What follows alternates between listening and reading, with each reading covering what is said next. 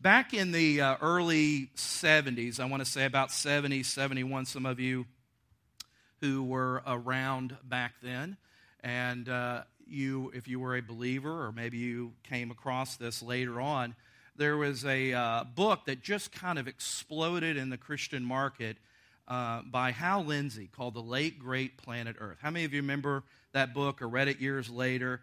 And uh, what he did uh, was take very complex theology and teaching concerning the return of Christ, and he, tr- he popularized it. It doesn't necessarily mean that was bad, but uh, it's, it's somewhat the intent behind, if some of you are familiar and read those uh, novels called the Left Behind series.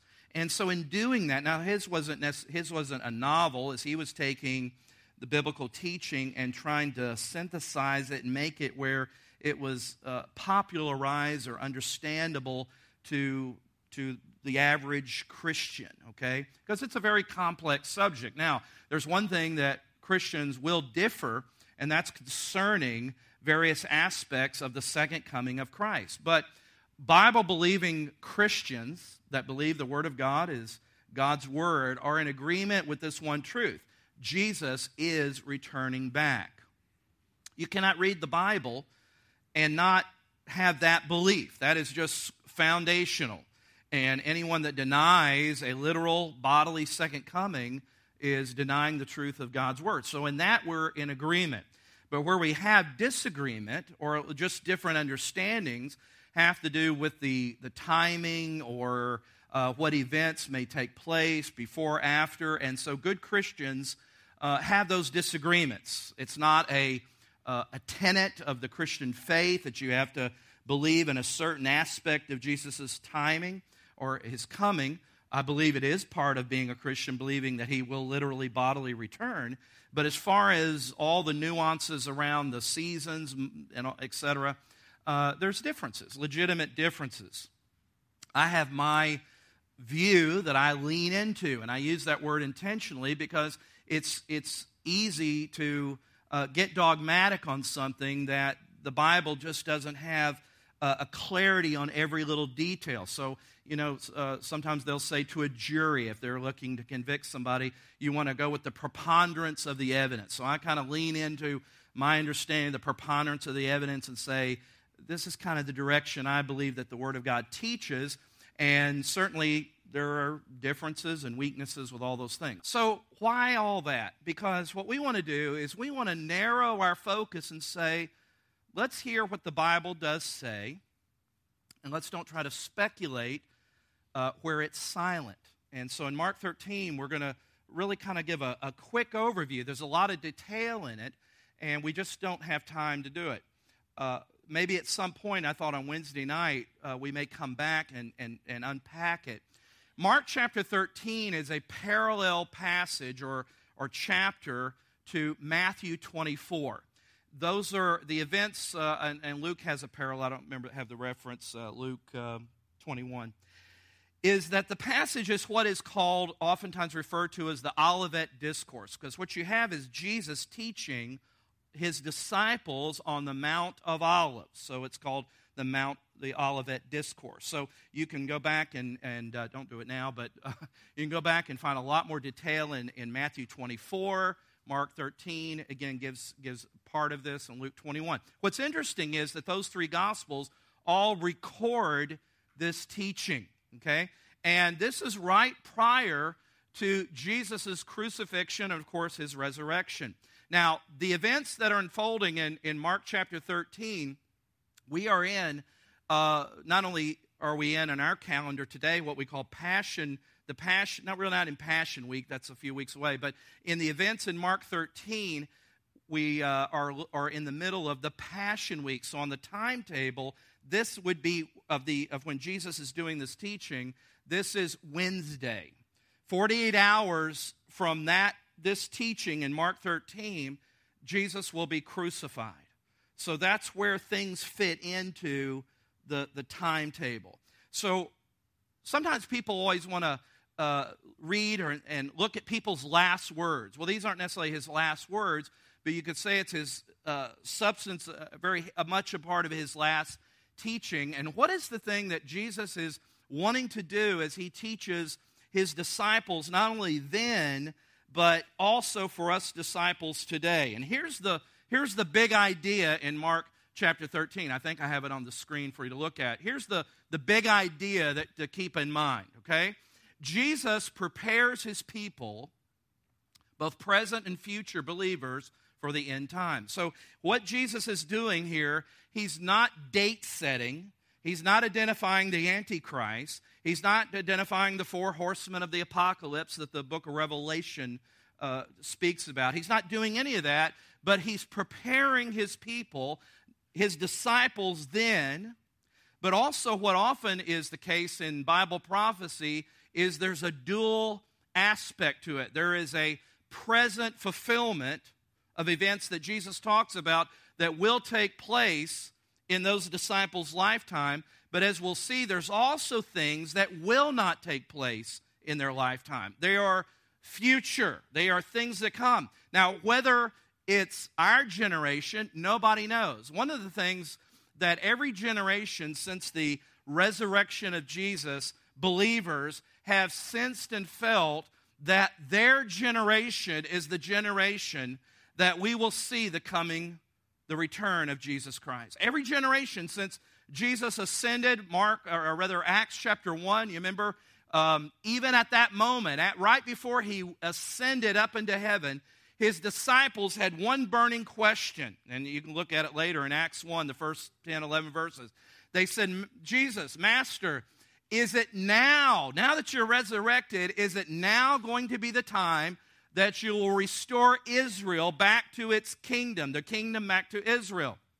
Now, there's a little problem with that because it's not exactly what Jesus taught them about restoring it back to Israel at that moment. But again, Jesus said in that Acts 1 passage, right before he ascended to heaven, he says, Look, it's not for you to know the day, the time, the hours. I mean, what you need to do is start in Jerusalem and Judea and Samaria and preach the gospel. And you need to go back and wait for the Holy Spirit to come upon you with power. In other words, before we get to that end point, there's a lot of work to be done, guys. And that we need to preach the gospel and you need to carry the gospel. Now, this is what is interesting, just to get back into Mark 13 in just a moment. But in Acts chapter 1, as he finished teaching them, they were kind of blinded as Jesus bodily when Jesus rose from the dead, and we'll talk about this in a few weeks, he didn't come out as a ghost. He bodily rose from the dead. They went into that tomb, and, and Jesus was a very neat man because it says that the burial cloth was neatly folded. See, men, see, Jesus is a neat person. So let's take a tip there. Uh, but it does say it was folded up. But Jesus bodily, as, as the disciples were uh, having this as they were having this conversation in Acts chapter one, he bodily rose up into heaven to where their eyes were blinded, and there was these two angels that appeared, and they said, "Why are you looking up into heaven, gazing? Don't you know?" Now this is a key passage, key phrase. This same Jesus. That's a key thing. That means that same body Jesus that rose into heaven that same Jesus, not somebody claiming to be Jesus, that same body Jesus will, just as he went up, one day he will return. But they had marching orders. And all those disciples, we know them, they later became apostles, they all had this sense that the return of Christ was going to happen before they died. But it didn't. And the generation that followed them had the sense that Jesus is going to return in my lifetime. And, and again, every generation, even today, we see all these things happening, but Jesus warns us don't be fixated on dates, but be fixated on some fundamental truths to not only have your lives in preparation for the event that could be coming, and it could be generations and generations away. We don't know. But Jesus does this in Mark 13 as he prepares us with his teaching of his followers, his disciples, both present and future. He would be talking to us. We're in the future. And uh, of how they should live and, and what they should pay attention to. So let's pray, and we're going we're gonna walk through this fairly quickly and just let uh, some things of Jesus uh, give us some insight on what he says about the end times or the end of the world. Let's pray. Father, in Jesus' name, we seek uh, your truth, your Holy Spirit to move among us by your word. Lord, let the words of my mouth and the meditation of my heart be acceptable in your sight. Glorify your name. Let us be rekindled with a sense that Jesus Christ is alive and one day will be returning uh, back to this earth where he will rule and reign. Lord, your word gives us, has, gives us confidence that these things are true. Even though we don't see them, we, we live and walk by faith. Lord, we stand on the testimony of Jesus and his words, and we pray that you'll gain us, give us confidence this morning as we open this book and hear your word. In Jesus' name, amen. All right, you have your Bibles to Mark 13. If you don't, or you don't have it in some electronic form, you're really going to be, in, be lost, and you'll just have to take my word for it. And that's dangerous because if you're a Christian, you should be a per- person of the word. Uh, so, so maybe go back if you didn't bring it, and, and uh, maybe you can go back online and listen to it, or go back and read the passage. And uh, but but make sure that these things are in Scripture uh, when you're under under the Word of the Lord. That's how you grow as a as a follower, as a disciple of Jesus. I want to make six observations, or just six observations from Mark 13 this morning and uh, we're going to move through these fairly rapidly. Otherwise, we'll be here till about 4 o'clock. So uh, uh, we don't want to do that. We'll save a lot of the detail for maybe another season on a Wednesday night teaching. But number one, notice with me the first observation in verses 1 through 4 is what Jesus instructs us as he prepares his people is he speaks about the beginning of the end. Now, let's just kind of put this in context a little bit. Look with me at verse 1 and it won't be on the screen. So, again, you need to bring your Bibles. As Jesus was leaving the temple, remember a lot of activity in chapter 11 and 12 took place in the temple. A lot of activity took place in the temple. And as Jesus was leaving the temple, and there's something also very significant, not only was he just physically walking away, but remember we taught that uh, there was that the work of the temple as being the the uh, conduit by which God met with his people, that was now gone. That was abandoned. That, that the temple, as the Bible would teach us, is that we, the church, the body of believers, are the temple of the Holy Spirit. So just make that note there. It's more than him just walking away. And Jesus was leaving the temple, verse 1. One of his disciples said to him, Look, teacher, what massive stones, what magnificent buildings. He was talking about this massive Herodian temple that was built.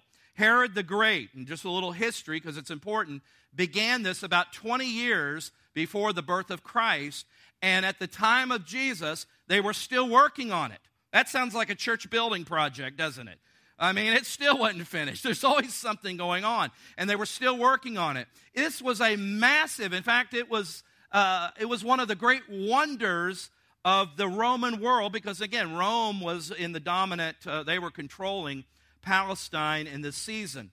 So the temple was certainly a magnificent sense of grandeur and pride. Some of you may have heard of, a, of the uh, Jewish historian by the name of Josephus. He was a Jewish historian, wrote on Jewish history, and listen to how he describes this temple. He does a marvelous job, and he was somebody who, who witnessed it. He said this in one of his writings the exterior, talking about the temple, the exterior of the building wanted, noth- uh, wanted for nothing that could astound either the mind or the eye. For, being covered on all sides with massive plates of gold, the sun was no sooner up than it radiated so fiery a flash that persons straining to look at it were compelled to avert their eyes from the solar rays the way it hit the temple. To approaching strangers, it appeared from a distance like a snow clad mountain, for all that was not overlaid with gold was of purest white. Some of the foundation stones of the temple were 40 feet long by 12 feet high by 18 feet wide, and they gave this brilliant white appearance. This was a massive, massive building. And so this disciple uh, was, was kind of wanting to, you know, just, you know, kind of start, start this conversation with Jesus and say, wow, isn't this fantastic? And Jesus really shocks them when he says, he says, verse 2, he said, Do you see these great buildings? He says, Not one stone will be left on another, every one will be thrown down. What is he saying? He's saying there is coming a time in which this magnificent structure that looks like it could never be destroyed. You know, the folks that made the Titanic said, even God cannot sink this ship. And we know how that worked out. And Jesus said these words. In fact, you remember a place, I don't have the reference, but you remember there was a place when he's conversing with some of the religious leaders, and he said, Destroy this temple in three days, and I will raise it up. And they thought he was talking about the temple then, but he was referring to his own what? His own body. And that was one of the charges that they made against him was that he, he sought to destroy the temple. That was, that was a big deal. But here he's telling his disciples that this temple will be destroyed. Well, we know from history, doesn't matter Bible, just history uh, tells us in the year 70, the year 70, we're in 2017, correct? Didn't change overnight. But in the year 70, a Roman uh, general by the name of Titus, and no, he didn't write the book of Titus, but a Roman general, Titus, came into Jerusalem uh, and, and part of their, their plundering is the temple burned down and was destroyed. It was leveled. How many of you ever heard of the Wailing Wall? That's the only thing left today of the temple of Herod. That's why it is so significant. You know, you see pictures of Orthodox Jews and visitors at the wall, and sometimes they'll put prayer requests and that. That wall, that piece of wall, that's the only thing that survived uh, in 70 AD from everything being destroyed and, and, torn down. And Jesus predicts this, he says this. And so look at verse 4. The disciples had two big questions. They want to know when is this going to happen? And what, are, what will be the sign that it is about to be fulfilled? And as I said earlier, there is always, or not usually always, but usually in Bible prophecy, there's always an immediate fulfillment and the temple being uh, destroyed in the year 70 was an immediate fulfillment. But part of what Jesus is going to teach here is that there is a future fulfillment to the words that he teaches in chapter 13. And so, what Jesus is wanting, again, us to be reminded of in this, in this teaching is that he wants us to be more concerned, and he is more concerned in preparing God's people for the trials that lay ahead of them rather than worrying about dates and times and various signs. He'll talk about that in a, in a broader sense, but he doesn't say on this calendar date, at this time, et cetera, et cetera. He doesn't say that. He wants them to be prepared. So, secondly, not only does he teach us about the beginning of the end, but secondly, in verses 5 through 8, he says, Get ready. Get ready. Look at verses 5, uh, verse 5. Jesus said to them, when he talked about the, one of the, the signs, he says, Look, that temple's going to be destroyed, it's going to be leveled. But he said that one of the things you need to pay attention to in getting ready, in verse 5, is he says, Watch out that no one deceives you. Verse 6 Many will come in my name, claiming, the NIV says, I am he.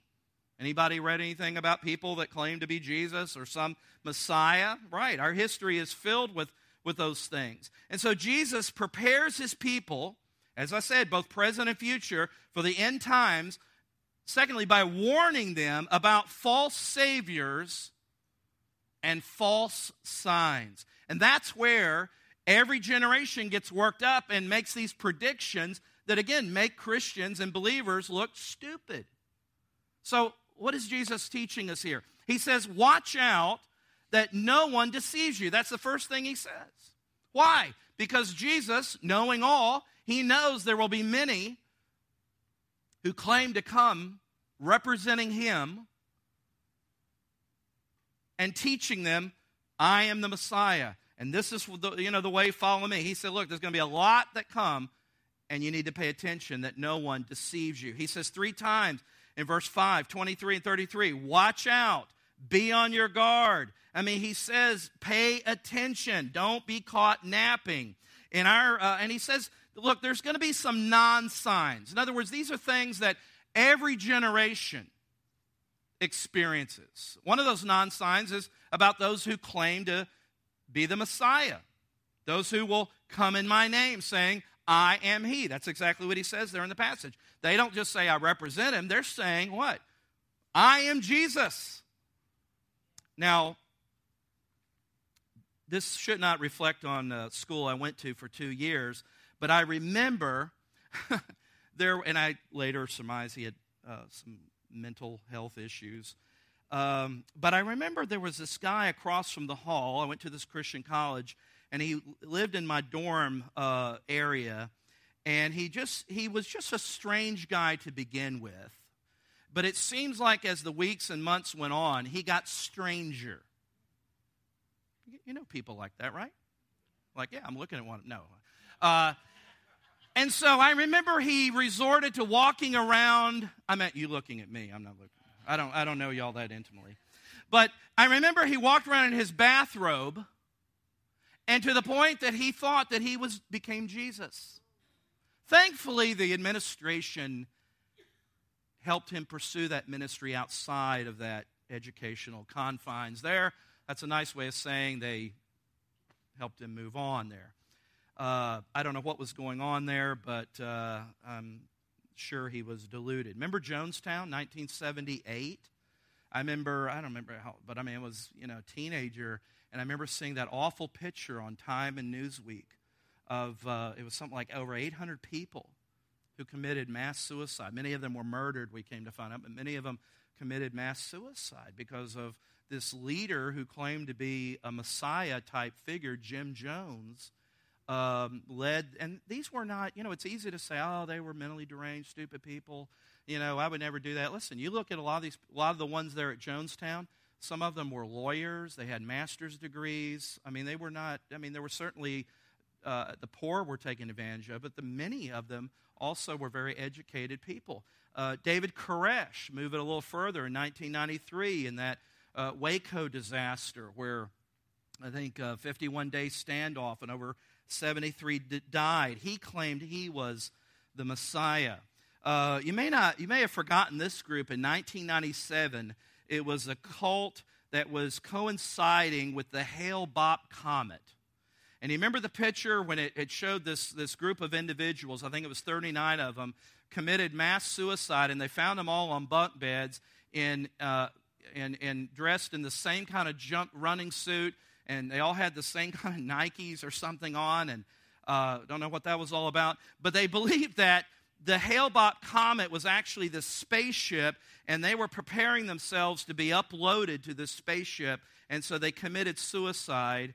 And Marshall Applewhite, you want to remember that name, you can go look on YouTube and find his final message of this. It was a cult, and the sad thing is, is you you know it's easy to laugh. Oh, that's so. no. These were people, I believe, were hungry for a purpose, hungry for meaning. Unfortunately, they were deceived by by counterfeits. And so Jesus warns about counterfeits. He also tells us about some non signs, and this has been true of every age. Look at verse 7. When you hear of wars and rumors of wars, do not be alarmed. Such things must happen, but the end is still to come. I looked up a statistic this morning, and there is approximately 10 to 12 uh, official wars. I'm not sure who makes them official, but anyway, there's 10 actual wars and eight active military conflicts right now in 65 countries, and it is costing on an average of over 10,000 deaths to, a year just in wars that are going on right now that we probably have never heard about that are going on somewhere in the world. What's the point? Jesus says, look, look, look what he says. He says, these are only labor pains. He uses that, that example of a woman uh, ready to give birth. I've only experienced that vicariously. I've never experienced it personally, thank goodness, right? I know ladies say, oh, you men, you don't have any concept of what pain is, all right? But Jesus gives that example and says, look, just as a woman who is preparing to give birth with pain, he likens that the earth as it is preparing to receive Christ to the end time, he said it'll be much like the pain of a woman about to give birth. It's going to grow in intensity prior to that birth or prior to the coming of Christ. So Jesus says, Be confident even in the midst of suffering. And thirdly, not only does he tell us to get ready, but he tells us to not be discouraged in verses 9 through 13. Verse 9, you must be on your guard. Remember, he's talking to his disciples, but it also, we know from uh, future that this has been the case of millions of Christians. But he tells his disciples, You must be on your guard. You will be handed over to the local councils, flogged or beaten in the synagogues. They're going to beat you in church, even though that's not the church, but they're going to beat you in the synagogues. On account of me, you will stand before governors and kings as witnesses to them. Jesus prepares his people for the end times by encouraging them to remain steadfast in the midst of persecution. Right now, there is approximately 10 million Christians around the world, according to uh, Persecution Watch, that are under intense persecution somewhere in the world right now. 10 million of our brothers and believers, our brothers and sisters, fellow believers, are experiencing persecution, death, imprisonment. Jesus says to these disciples, and we know from the record of history that every one of these disciples, except for the Apostle John, who died probably of old age uh, in, on the island of Patmos and prison. But every one of these disciples, apostles, were all martyrs. Remember when Jesus said in Acts chapter 1, You shall be my witnesses? The Greek word for witness is the Greek word martyros. What word do you think we get from that? How, would you, how quick would you want to sign up to be a martyr? He says, You'll be my witnesses. Oh, go out and hand out tracts, knock on doors, you know, blah, blah, blah. No. You'll be my witness, and it will cost each one of you, because he knew what would happen in each of their lives, it will cost you your life. Peter, church history tells us, was crucified upside down because he said he is not worthy to be crucified like his master. And there's also, if any of you have ever read the book, uh, Foxe's Book of Martyrs, you'll see a, a, a very detailed history. Don't read it before you go to bed. Of Christians who gave their lives, children who were killed and, and murdered because of maintaining faith in Jesus Christ. Jesus says to them, This is going to happen. And, and, and see, remember, these are all Jews that he's speaking about. And so it's like many of, uh, even in Jewish families today, or, or even in Muslim families, that to convert and become a follower of Jesus, the families oftentimes, I've, I've read this of Jewish families, they will actually hold a funeral for that person and their family. Now, the person's not dead, but they will actually hold a funeral because they are declaring that as far as any relationship, you are dead to me. So, this is an intense cost. The Roman government would persecute because if you did not declare that Caesar is Lord or God, you could be killed because of treason against the state. That was a major conflict because Christians said only Jesus is Lord. There is no other Lord. Caesar is not Lord, only Jesus is Lord. And so, in many of those cases, their life was taken. But Jesus says in verse 13 this promise He says, But the one who stands firm to the end will be what? That is, now don't confuse with that with somehow some type of works based salvation. He's, he's not talking about that. We know Ephesians 2 8 and 9 says, By grace you have been saved through faith. But what he's emphasizing is that genuine faith, hear me now, this is relevant to everybody here. Genuine faith is revealed through trials and tests that we endure. Remember what James says when we were going through the, the book of James? He says, Rejoice when you go through various trials because it's in those trials that the testing or the strengthening of your faith is made known or revealed. Construction I think about off uh, reading about this uh, massive bridge that was built in St. Paul. You remember there was one that collapsed several years back, right during rush hour? And when they rebuilt it, the weight that they put up on that bridge before they opened it up was three or four times the amount of weight that normal traffic would, would, uh, uh, you know, would experience. What were they doing? They were testing the integrity of the structure. They were testing the integrity of the steel. Why?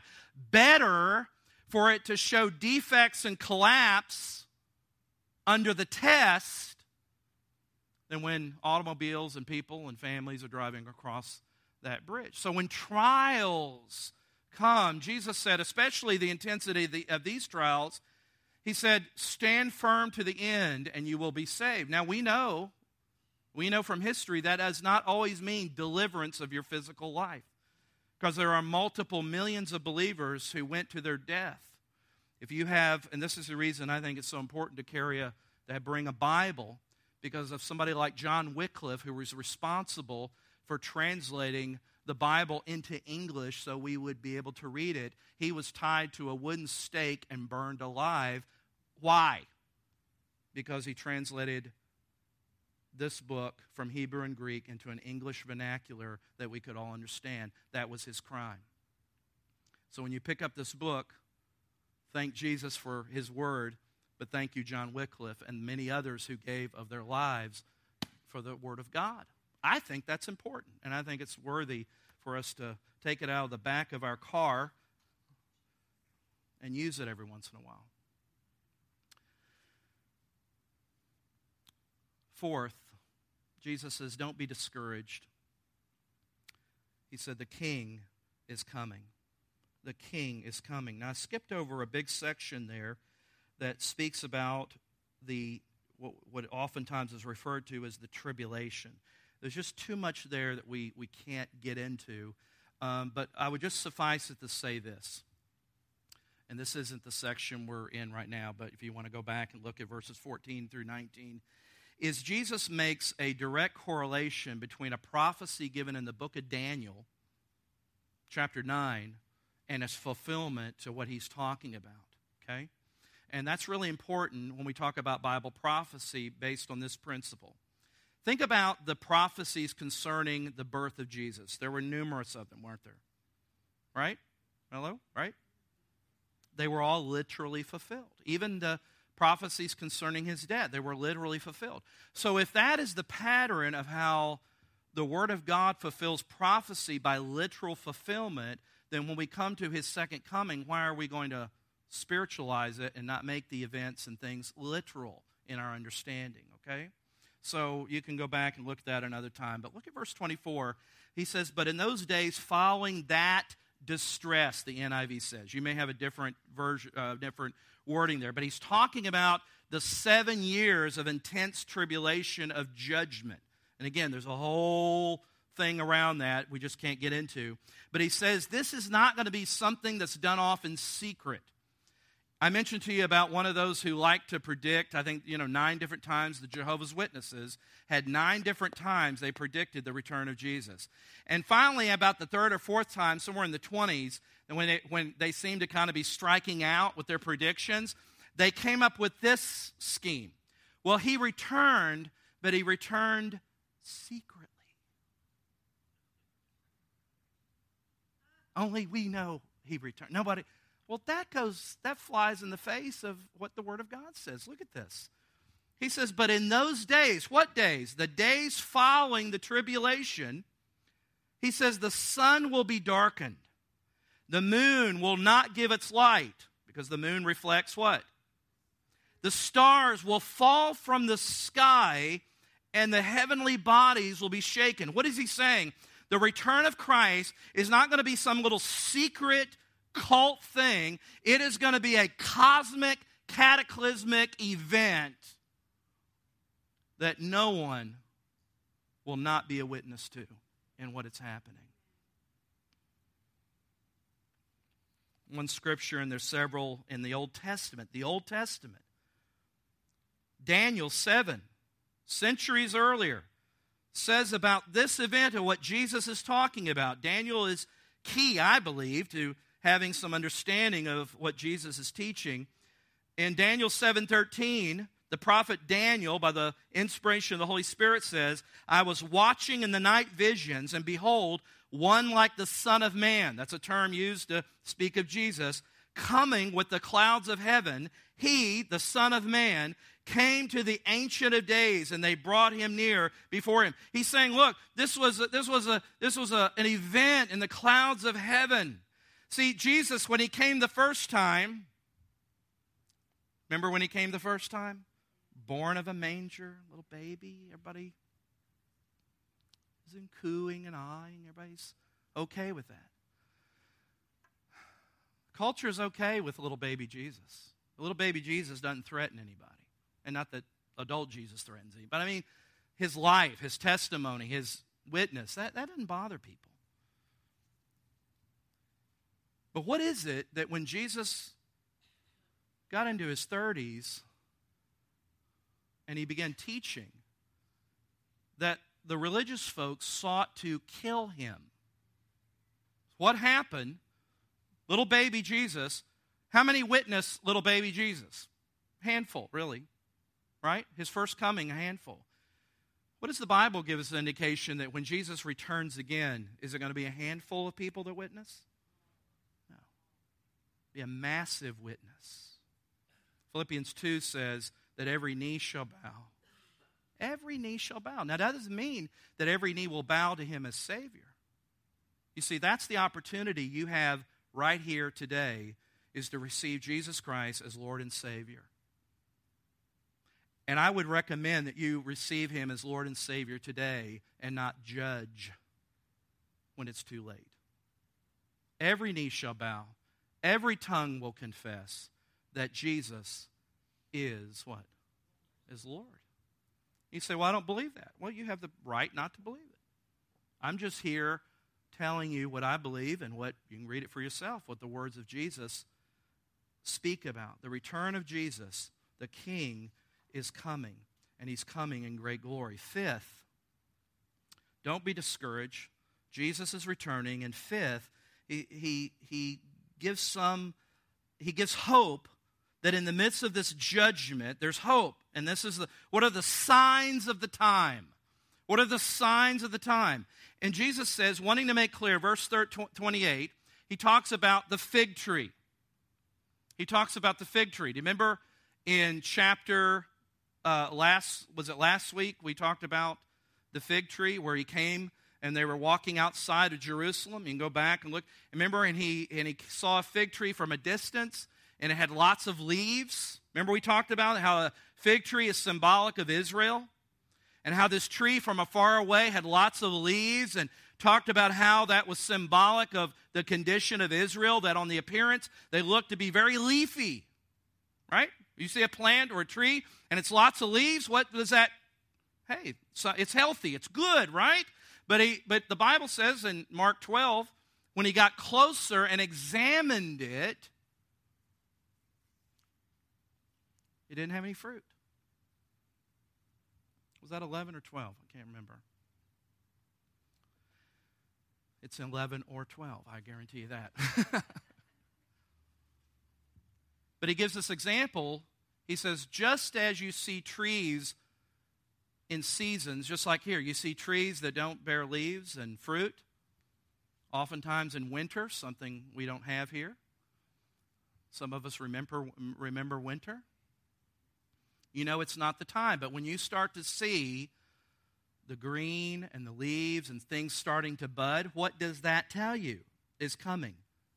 Summer, right? Spring, summer. The, he's saying, that's all he's saying. He's saying, just pay attention to what's going on because when you see these things, things start to happen in a growing intensity, just as you can bear witness to a tree and see that something is about to take place, so too can you look at what is happening around you and know that the time, verse 29, even so, when you see these things happening, you know that is near right at the door.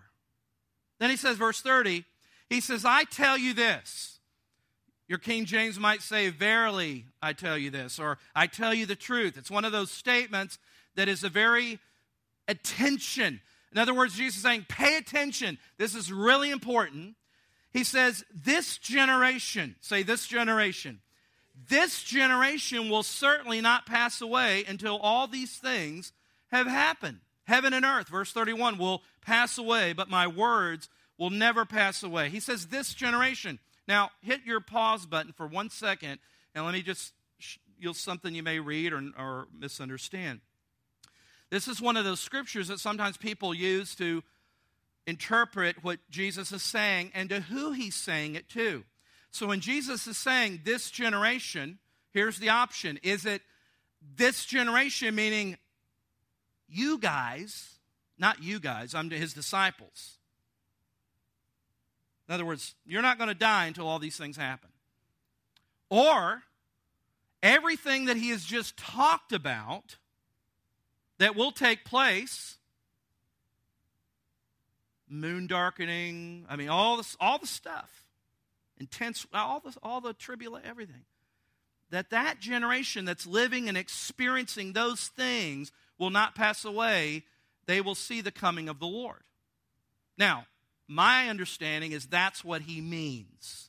The generation that is witnessing and experiencing all of the intensity of this, this birth, the intensity of wars and famines and false messiahs and just everything seems to be falling off the you know the wheels i mean everything's going just an intensity of persecution jesus says that generation will see the coming of the Lord. I believe that's just the plain reading of what it, what it says. The generation of people living during the end times that witnesses the signs and events leading to the return of Christ, they will not pass away until these things are seen. And last, in verse 32 and 37, Jesus says simply, pay attention. Pay attention. I have a report card somewhere from the third grade in the days when the teachers actually wrote with a pen and a little booklet. Does anybody remember those days? Not these electronic, go online, you know, had to be signed by, you know, a parent, whatever. That was always an unpleasant experience in my household. But in this third grade, Mrs. Villarreal's class, every quarter, she wrote little comments about me that quarter. And they progressively got worse as the year went on. From very talkative, that's a surprise, uh, makes unnecessary comments during class.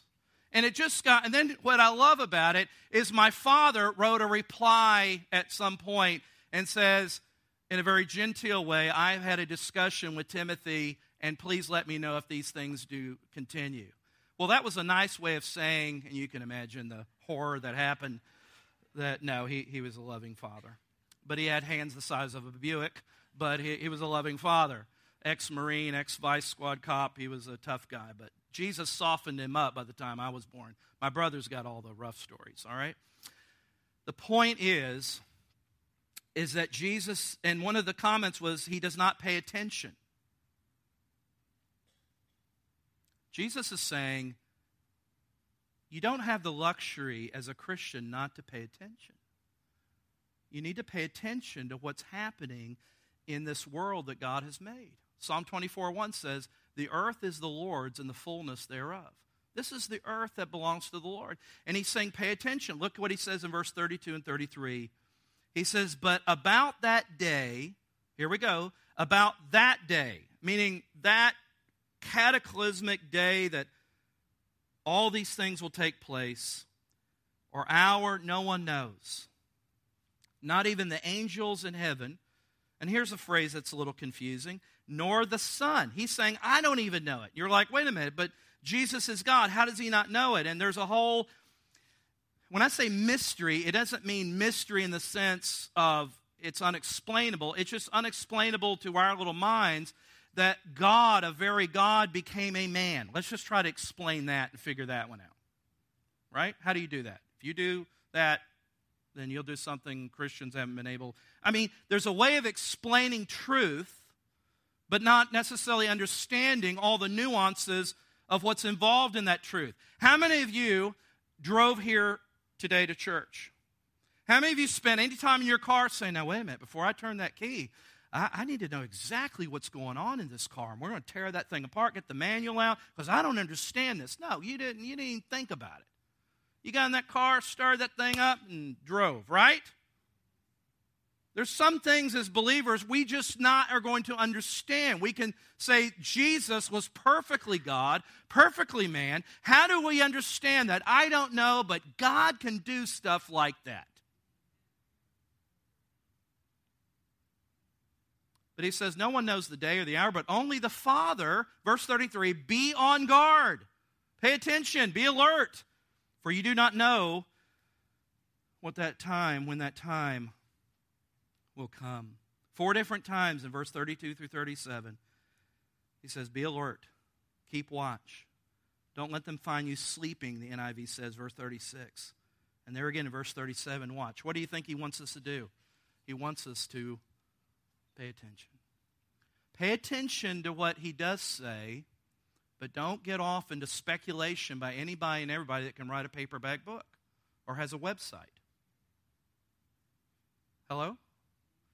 I have been given more kooky books that people have written or websites or whatever. That's why, as a Christian, you've got you got to know what this says. You got to know what the authentic says. Is there going to be things we don't understand? Yes. But don't let that be a cop out and say, well, I can't understand any of it. No, there's a lot. There's a lot here we can understand that are pretty clear. But there's certainly nuances that we may not quite all understand, but we've got to be connected to the one who knows all, and that's Christ. I read this account and kept it from the New York Times back in 2015. And it's a story of a pilot who made an unusual announcement. He landed at the LA airport and he said, This landing was made without any human help. A concerned passenger on the way out of the plane, obviously concerned, asked the pilot, What do you mean by no human help? The pilot explained that there was a type of radio laser beam coming from the control tower. And they called this true beam. And it had the ability to connect to the onboard computer of the airplane.